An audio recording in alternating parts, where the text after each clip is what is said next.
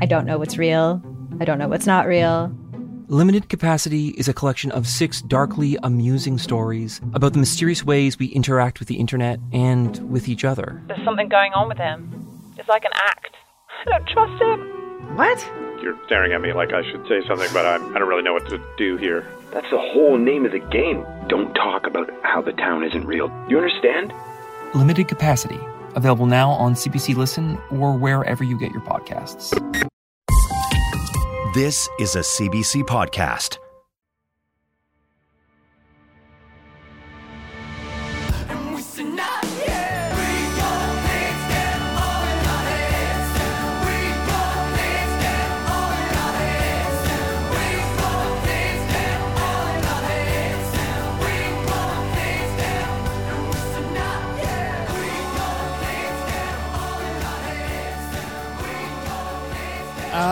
Okay, we are gonna be talking about some serious shit today. Legislation! Getting into some law.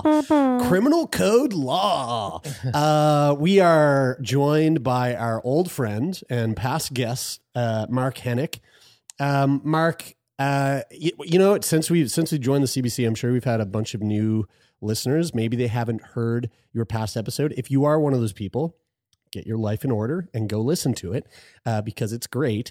However, for those who might not be aware of who you are and the work that you do, why don't you give yourself a little shameless plug intro and let the people know why we brought you here. Let the people know. Well, I think the most important thing, although I may be your old friend, I'm not that old. I'm still young. I was going to say, I actually was thinking the same thing. I was like, Mark's not that old. Mark's our old ass friend. That we've known for we've known him for a week or two. He's an old friend. He's 75. I don't even know you guys. Where are you people? Where am I?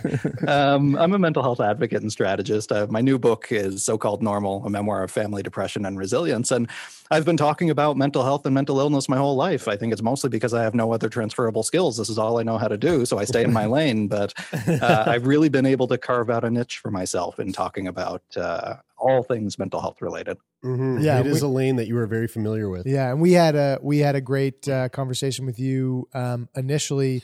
I mean, what was that now? Three years ago, maybe? Probably 3 years. Maybe possibly even longer than that. About your struggles with mental health and sort of the story of overcoming and managing and the stories around that, and it really, again, for all the listeners out there who maybe haven't heard that episode, go back and take a listen because it really was hence why we have continued and with your work with advocacy, why we've continued to have you back on the show, because it really was a standout conversation. Yeah. Which brings us to today. So we are going to be talking about MAID. In particular, we're going to be talking about the implications of Bill C-7 on people with mental illness. And so I think, Mark, if you don't mind, I'd like to start this entire thing off by, before we got into this today, we took some time to go through the overview of the legalities of MAID and the proposed amendments that they are looking to bring into this new bill. It passed on Friday. And for people who don't know what MAID is, it passed fully. Well, there's a delay for the mental health piece, but yes, the amendment. Okay. For people who don't know what MAID is, MAID stands for Medical Assistance in Dying. Right. Yeah. So this is what I read. Okay. And again, I'm a nincompoop, so this is why we brought you on to clear things up for me. Okay. So in the overview, what I had read was that under the existing law, individuals who seek medical assistance in dying must satisfy a series of eligibility criteria. So they got to check all these boxes. Mm-hmm. And some of those boxes include they have to be 18 years or older. They have to be capable to make decisions with respect to their health and eligible for health services funded by the federal government. So we've got all that. But then it goes on to, finally, they must have a grievous and irremediable medical condition as defined in subsection 241.22. A person with a grievous and irremediable irremediable medical condition is someone who has a serious and incurable illness, disease, or disability, who is in an advanced state of irreversible decline in capability, who is experiencing enduring and intolerable suffering that cannot be relieved under conditions acceptable to them, and whose natural death has become reasonably foreseeable. So that was from the Department of Justice website. Mm-hmm. But what has Bill C-7, how has Bill C-7 kind of come into this and shaken that up from your point of view? So in its most basic form, the conversation around medical assistance in dying is people who are, or at least this is where it started, at the end of their life anyway, they're probably dying. And it doesn't matter how many doctors they talk to, the reality is that, mm-hmm. you look at a case like end-stage cancer, they're going to be dying, it's a matter of when. So this was in this legislation. I think the spirit of the legislation originally was how can we leave them laughing? How can we go out on top? So that way we don't have to suffer through these last weeks and months when we know what the end is going to be anyway. Mm-hmm, mm-hmm. However, the conversation has since broadened to conversations around including what the government has called mature minors, so people who are under the age of majority, but who are for some reason deemed to be mature enough to end their own life, and people for whom mental illness is the sole condition. So somebody who has major depressive disorder, for example, but doesn't meet the criteria of a reasonably foreseeable death, mm-hmm. because depression, of course, isn't a reasonably foreseeable death. You won't die with that condition on its own. Mm-hmm. So the scope has increased, I think, greatly. In fact, more so than most other countries worldwide. I think the interesting thing from our perspective too, and Jer, as you sort of highlighted in the beginning, we're idiots. We don't really understand the intricacies of this stuff, but we do understand the stories that we've heard. Mm. And the first story that we heard about MAID was with our friend Audrey Parker, mm-hmm. who we spoke to a month before she died. She had went through with medical assistance in dying. She was end stage cancer. She mm-hmm. was going to die. And when we heard that story, it was so like uplifting and inspiring. And she was just, she was such a beautiful person, and her story was so beautiful that like immediately from my personal perspective, MAID was this like really important thing that we had to, I wanted to advocate for to grant people that opportunity to, as you said, Mark, go out on top. But then we started like some of this legislation came up. We started to do some more research into this. We had disability advocate Heidi Jans on the show. Mm. She started to talk about the shortfalls from the physical disability community. And so like all of these other aspects started to come up. And mental illness, I think the reason why I'm so interested in talking about this today is that there's this other lens from the mental health side of things that is like we need to consider these, and there's so many questions to ask about, is this best for these people? So I guess, Mark, like from your perspective, what is missing in this legislation, or what are some of the things that we need to be considering that may not? Like the reason why this was, you mentioned that on Friday it was passed with the exception of the portion related to the mental health side of things. What does that mean? Like what is still to be discussed in that area? Well, so the amendments were passed, but there was I believe it's a 2-year grandfather period. Okay, I'm just going to hold for a second. Are you getting that noise on my end? No, I don't hear nothing. Okay, sorry. Nope. Yeah. So the legislation that passed gives a 2-year period, a sunset period, basically, and after which, if I understand it correctly, people will be able to access medical assistance in dying solely for the reason of a mental illness. That's problematic for a few reasons. One, it's based on a false premise that there is even such thing as incurable mental illness. There is no, and I'll repeat, no clinical evidence that this is a thing, that this exists. However, we all know people who have lived perhaps their entire lives with the grievous suffering of a mental illness. Mm-hmm. This is not to say that that doesn't exist. Not only do people suffer with mental illnesses, the World Health Organization has likened major depressive disorder to quadriplegia in terms of how disabling it can be. It is grievous. Wow. But that we are failing to help people effectively with mental illnesses doesn't mean they're unhelpable. And this is where the breakdown in logic occurs. Yes, people are suffering. And then the government is saying, because you're suffering so grievously, we'll end your life. But they're not asking the question, well, why are you suffering? And in fact, unsurprisingly, the government isn't asking the question, why? How are we responsible for the fact that you're suffering so grievously? Because that's my argument. The government is responsible for this grievous suffering. I remember it was probably right around the time that MAID originally or initially was was passed as legislation. I don't know what year that was, 2015, 16? 2015, I think. And I remember I was driving out to the airport, picked somebody up, and I was listening to CBC, and they had a guy on talking about mental health in particular and MAID's, the inaccessibility of MAID in relation to people who suffer with a mental illness and their inability to access MAID. And I listened to that and I was listening going, wow, this person has such a point in how they're thinking about this. But my immediate reaction was, but also I'm seeing the other side. Like, I feel like I am so naturally, like whatever you decide, like maybe libertarian in terms of like, if you want to classify it as a political ideology, like maybe I'm sort of like leaning in that direction. So I heard that and went, yeah, why not? Like, why not?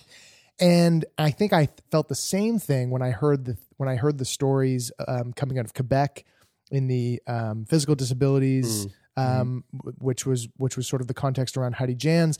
And when we sat down with Heidi, I mean, she really tuned me up, and I think all of us, I think I can say, to like, man, there are just so many sides. It's very nuanced. And, and that was, in relation to what you just said there, Mark, that was the highlight that we took away from Heidi's conversation as well, was instead of pushing or expanding some of these aspects of MAID out to the out further, where is the support? Where is the effort to help, to further support and provide care for people that are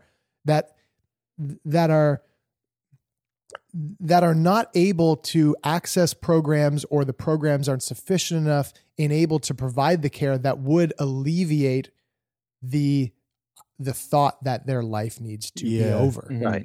Well, and this is actually a really key point, because libertarianism, like communism, looks good on paper, but when you get into the mess of real life, it doesn't quite translate. So is every choice that you make actually free? No, of course it's not. The United Nations said just before, about a week before Canada passed this legislation, that in fact it would be a violation of the Charter on Rights for People with Disabilities.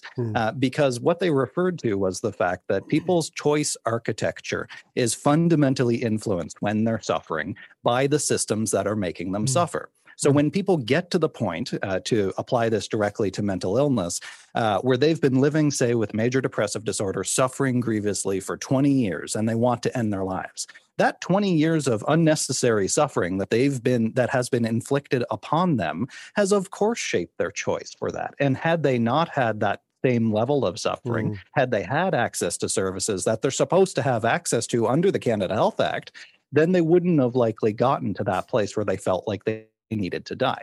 So this is where I encourage people to actually go deeper into the mental health conversation, where we need more sophistication in mental health awareness, that it's not just a matter of all illnesses are created equal, that mental health is one big blob of concept, but rather if you go a bit more deeply into it, you realize that the reasons that people are suffering are rarely because their brain is just broken or they have different genetics or they're somehow different than you and I. That harkens back not only to the asylum days, but in my opinion, to Canada's very dark history with eugenics. These people are just different than the rest of us. So therefore, we have the right to kill them off. Yeah. Canada was a world leader in eugenics. I don't want to see that come back again, obviously. And I don't think Canadians do either by couching this in the straw man argument that, oh, it's their rights. Well, right, but you're already violating their rights. The other thing too, I think it's so tough because like when you look at the physical side of things, like physical illness.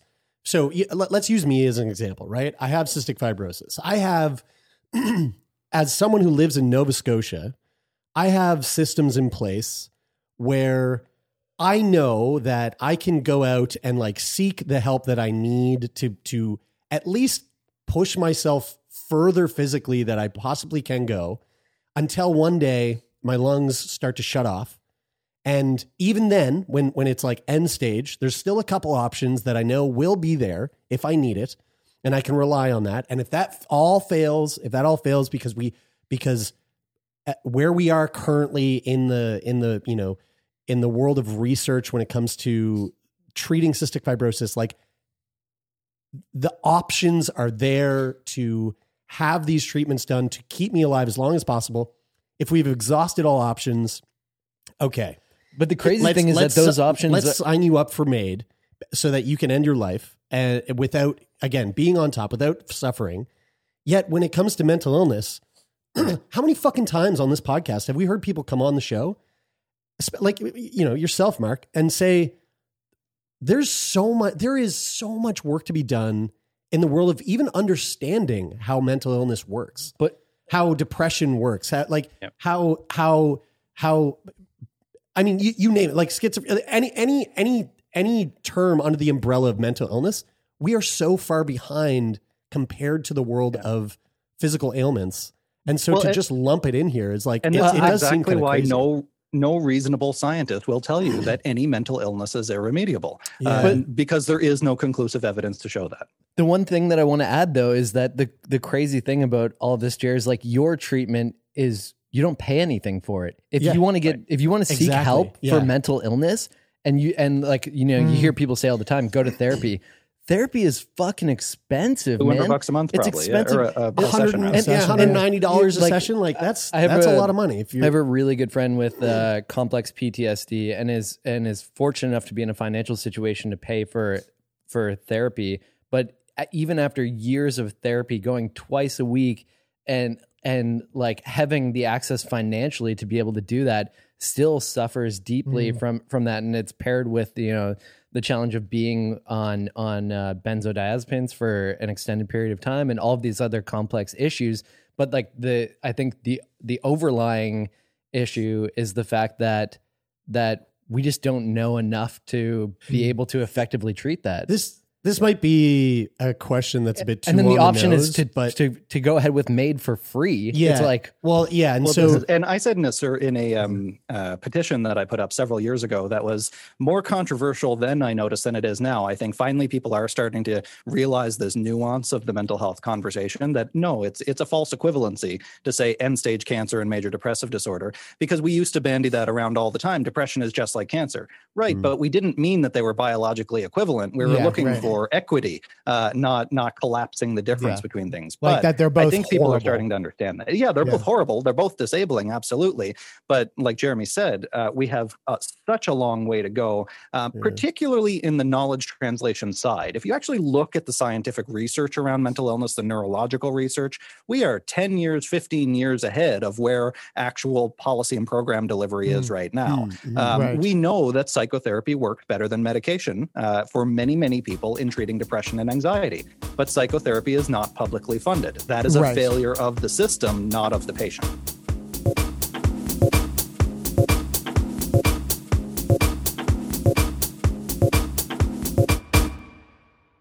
Are vegans actually unhealthy? Does cannabis ruin your sleep? And why are so many men taking testosterone supplements? I'm Mitch. And I'm Greg. And we're the creators of the popular YouTube channel ASAP Science. Every week on our podcast Side Note by ASAP Science, we explain the science behind a controversial subject with recent research, up-to-date studies, and ridiculous stories so you are entertained while, bam, simultaneously learning. We're here to make science make sense. Download Side Note by ASAP Science wherever you get your podcasts.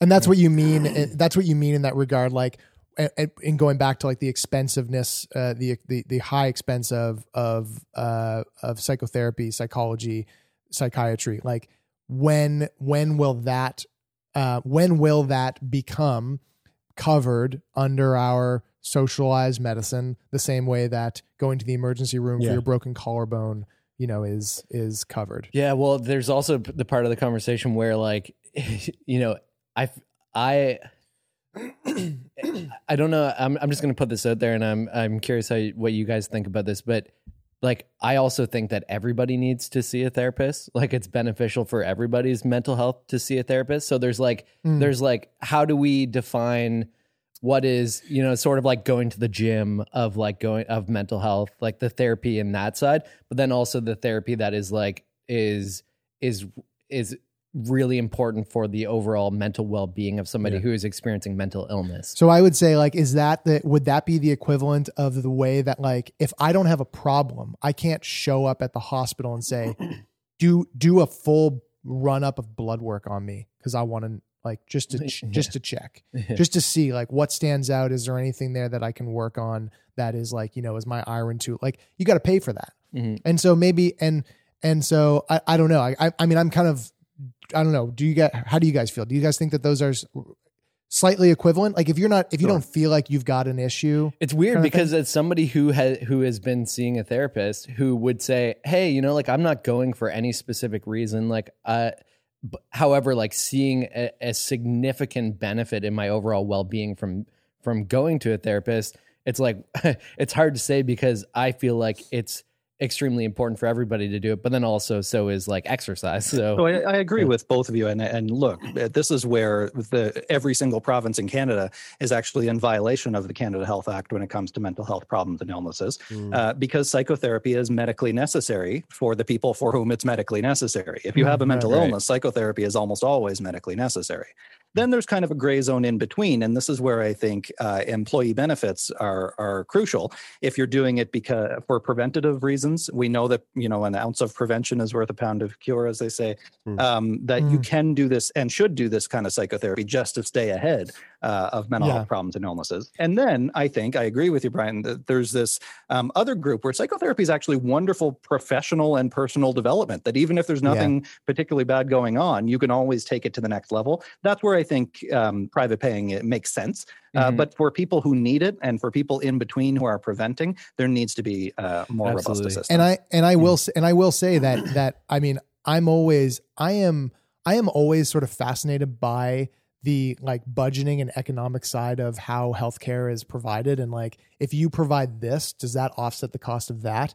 And I will say in the blood work thing, I had this conversation with Kyla a few weeks ago, like, if everybody in Canada was getting blood work, you know, once a year and maybe once every 2 years or once every year, once you reach a certain age, like kind of how you get, you know, how men get a colonoscopy every so often after they reach a certain age, like would that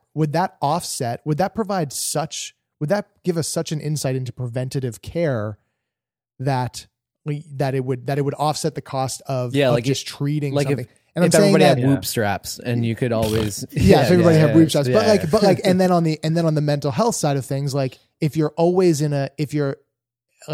I've wondered, like, if they covered that as you know, getting blood work done for everybody after a certain age or whatever the frequency is, like in the same equivalency of, you know, having, you know, X amount of sessions available to you each year to see a therapist, and, you know, is that something that could mitigate some people's mental health, you know, declining at a certain, at a rapid rate because it goes unchecked and untreated for such a long period of time. And there's quite a good bit of data across the mental health spectrum to show that there's a positive return on investment in almost any kind of intervention. One that immediately comes to mind was that when Bell Canada was implementing the National Standard for Psychological Health and Safety, the very first standard of its kind in the world, actually, they found that their EAP, or their Employee and Family Assistance Program, usage went up. So people were calling for kind of more entry level or getting ahead of their mental health problems and illnesses. And that costs the company money, of course. It's not free to provide EAP services. So those numbers went up. But as a result, they also saw that the length of time that people were taking off for stress leave, for example, for short-term and long-term disability, that amount of time came down. Mm-hmm. The number of disability leaves didn't come down. That's okay. People still needed to use that tool if they needed it. But the length of time that they had to stay off came down significantly. So that actually saved them quite a bit of money. Yeah. And so, at the end of the day, if a company is saving money, a company like any publicly traded company that just is like, all they want is to provide more value for the shareholder. I mean, I don't want to. Proof in the pudding. There is it. So with that, I want to ask you, Mark. Do you think that it is? This is basically like, does it boil down to something as simple as saving money? Or well, look here. Yeah, on the saving money front, not to be too cynical about it, but this government, the Liberal government specifically, has been pushing this legislation extremely hard. And this is mind-boggling to me. I've always, not to get too political here, but I've always identified as a Liberal. I'm a Maritimer. I'm a Cape Bretoner. Everybody's a Liberal in the Maritimes, it seems like. But it's an old kind of liberalism. But anyway. And I can't in good conscience support this government in the next election based solely on this decision, that this is the most illiberal piece of legislation because it does not support people. So the cynical part here is that it's cheaper to kill people than it is to care for them. Right. That is horrifying to me. So the thing that I'm struggling with a lot here is everything that you are saying, everything that you're talking about, like this all makes so much sense to me. Yeah. I mean, you even said that the UN has come out and said that this is now a direct violation against the rights of persons with disabilities. Right. Who the fuck is on, like, not to sound like a conspiracy theorist, but like who the fuck is on the inside making these decisions? Like, how are these decisions? Like, I guess like where is the professional consultation to come to get to this place where that's the decision that's being made? And so we participated, a group of psychiatrists and counselors and myself, in some of these consultations, or at least we tried to. We issued an extensive research-backed white paper on this issue to show that there's no consensus, for example, around irremediability and mental illness. And what we found at almost every pro forma door that the government opened in this consultation process, that it really wasn't an open consultation at all. Right. In Quebec in particular, actually, people weren't even acknowledged in the room. They wouldn't be allowed to come to the consultations. They would be treated very differently. There was clearly an agenda. I spoke to the Senate myself about this issue. And there was very clearly an agenda going into the room that the government wanted this legislation to pass, and that was it. And you know, it made very strange bedfellows in some ways, because I wrote to every single NDP member of parliament. I implored them not to support this bill because we are a socially liberal country. We need to support people. And sure enough, every single NDP member voted against it. Every single Conservative member voted against it too, but likely for very different reasons. And it turned out that the Liberals, for whatever reason, wanted this to pass. And I'm at a loss for why, because the experts...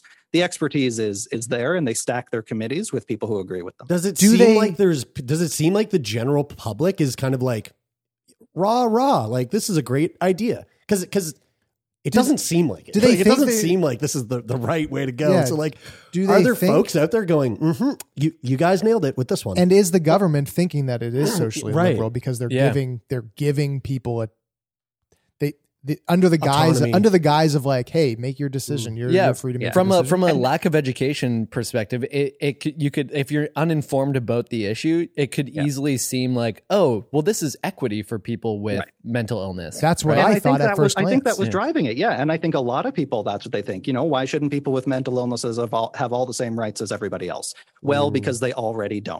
They're already facing so many barriers. So, you know, I would have hoped that the government would have heard this and realized this, even if it did start from that kind of superficial awareness level at first. Why didn't they get the picture when so many people spoke out? But, you know, now I think it's the place where the legislation is here, and it reinforces our effort to make the government fund supports even more so. This isn't going to make their job any easier. If they thought they were getting off with a cheaper solution by not investing in meaningful healthcare, well, this is only going to fire up advocates like me even more to ensure that we hold their feet to the fire. So where are we now with the legislation? Like, because it correct me if I'm wrong, it passed through the House, but it has to go through the Senate now? Or no, so it was a highly unusual circumstance wherein the government proposed legislation to the Senate, of course, as the process works. The Senate made amendments to it in order to reduce the waiting period from 2 years to 18 months. That part didn't pass, if I believe, and it's still 2 years. And they wanted to make sure that it was applicable, the Senate did, to people with mental illnesses.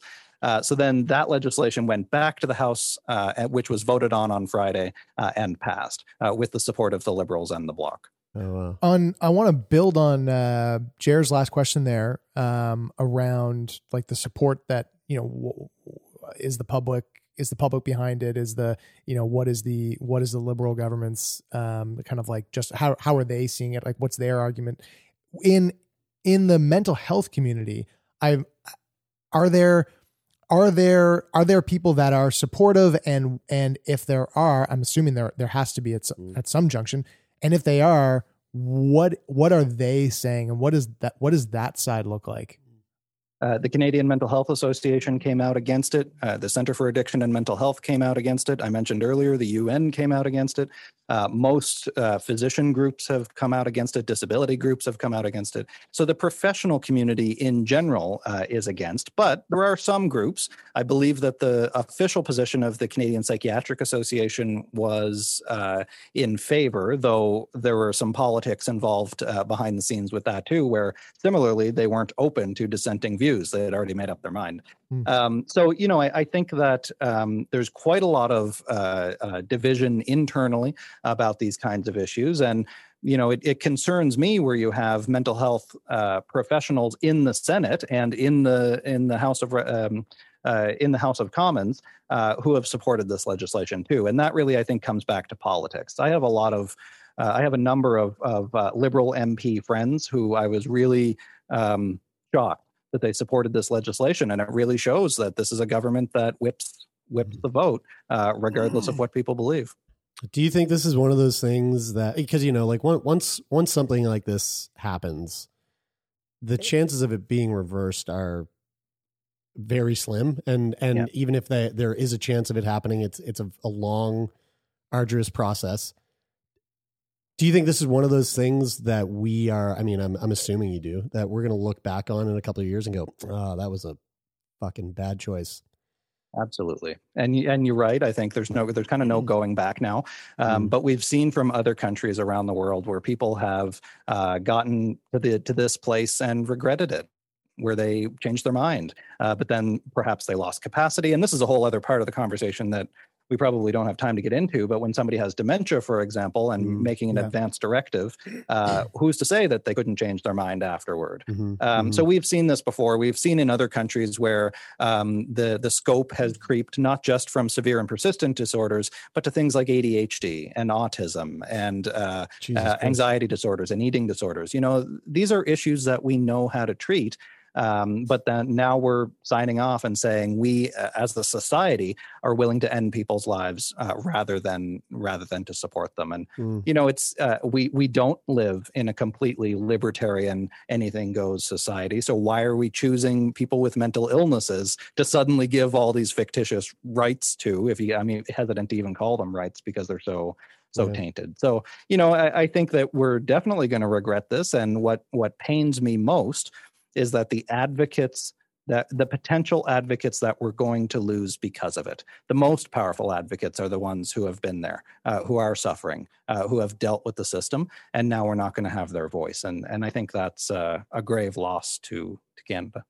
Mm-hmm. I think the thing that sticks out to me the most, or is sticking out to me the most right now in this conversation, is like how much will this legislation get in the way of being innovative with how we develop programs for in our healthcare system for helping people with mental illnesses and like, you know, just like how much of a roadblock will it play in terms of sort of like dressing it up as a solution or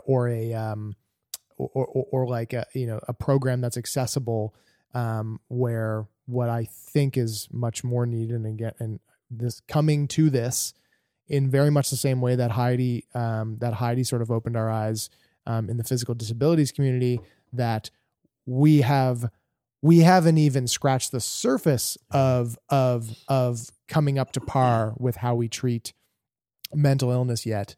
And how we fund it as a country with social healthcare. Mm. So, you know, giving that, you know, for lack of a better term, like that exit strategy without first, you know, trying to solve at the least root. At least having scaffolding and support. Yeah, a yes vote for this basically was like, oh, we're okay with marginalizing people with mental illnesses because we're not going to provide free support for them. We're going to give them the opportunity to take their life. Mm-hmm. But I think what sucks is that they think.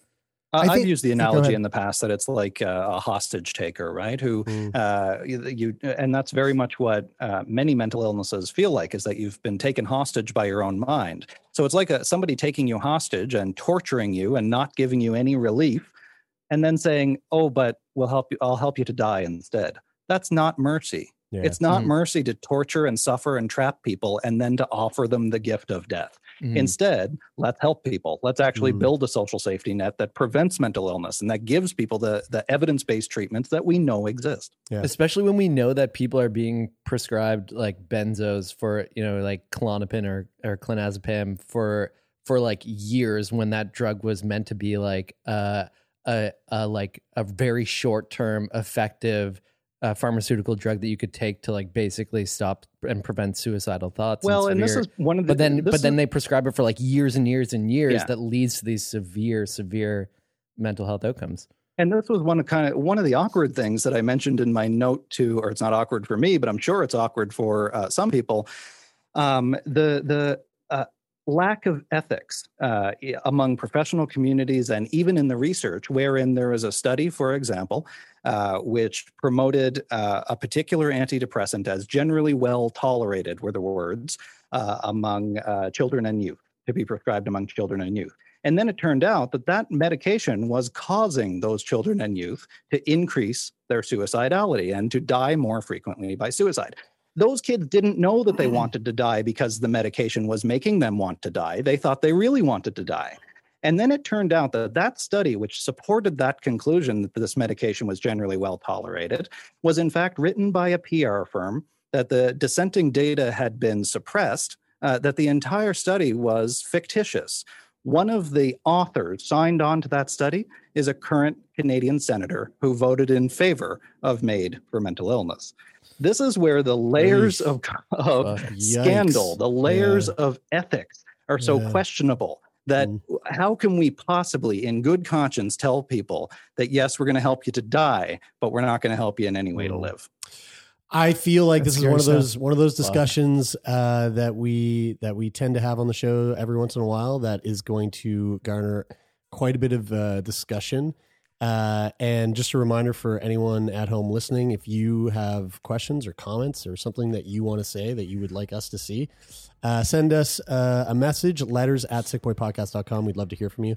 Mark Henick, speaker, advocate, author of So Called Normal, a memoir of family, depression, and resilience. Old friend. Old ass friend. Young fella, old friend. 30-something friend. It's always a pleasure to talk to you, man. Thanks so much for sitting down and kind of going through some of this with us. It really does mean a lot. Mm-hmm. Okay. Thanks for having me back, guys.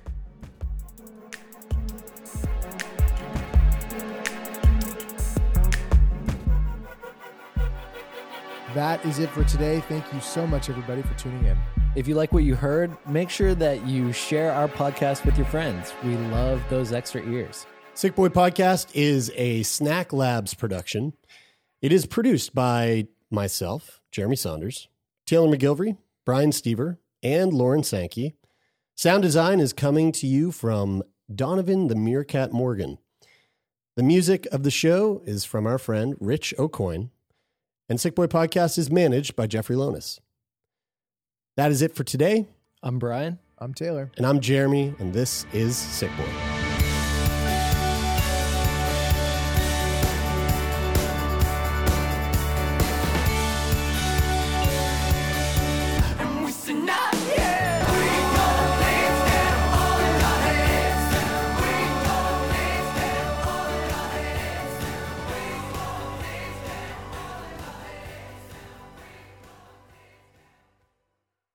For more CBC podcasts, go to cbc.ca/podcasts.